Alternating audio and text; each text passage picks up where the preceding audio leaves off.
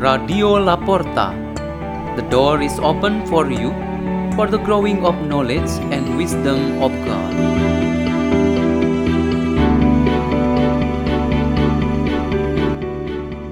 Delivered by Dosmariani and Clara from St. Peter's School in Jakarta, Indonesia.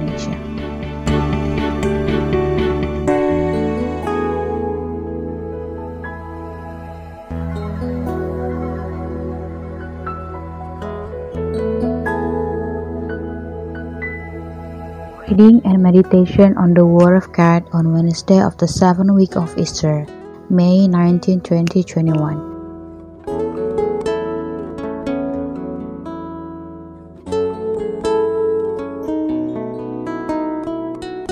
The reading is taken from the Act of the Apostle, chapter 20, verse 28 until 38.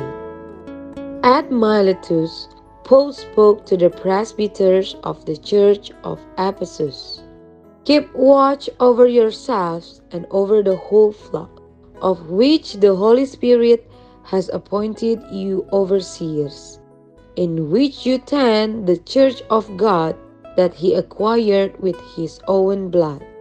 I know that after my departure savage, wolves will come among you, and they will not spare the flock. And from your own group, men will come forward perverting the truth to draw the disciples away after them. So be vigilant and remember that for three years, night and day, I unceasingly admonish each of you with tears. And now I command you to God and to that gracious word of His that can build you up and give you the inheritance among all who are consecrated. I have never wanted anyone's silver or gold or clothing. You know well that these very hands have served my needs and my companions. In every way, I have shown you that by hard work of that sort, we must help the weak and keep in mind the words of Lord Jesus, who himself said, It is more blessed to give than to receive. When he had finished speaking, he held down and prayed with them all. They were all weeping loudly as they threw their arms around Paul and kissed him, for they were deeply distressed that he had said that they would never see his face again. Then they escorted him to the ship. The word of the Lord.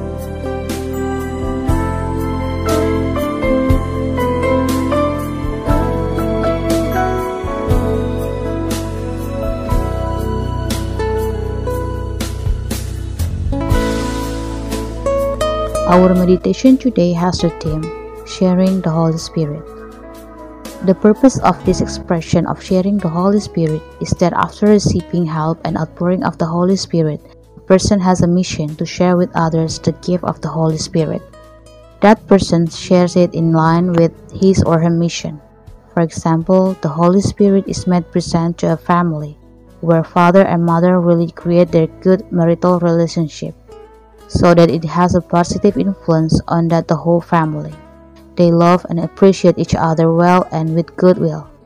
That it has a healthy and meaningful impact to the family as well.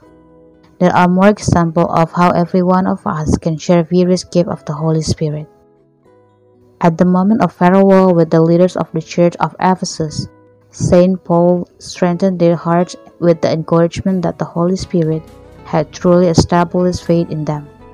Saint Paul was empowered by the Holy Spirit, and he too shared this gift of confirmation and conviction with the other Christians.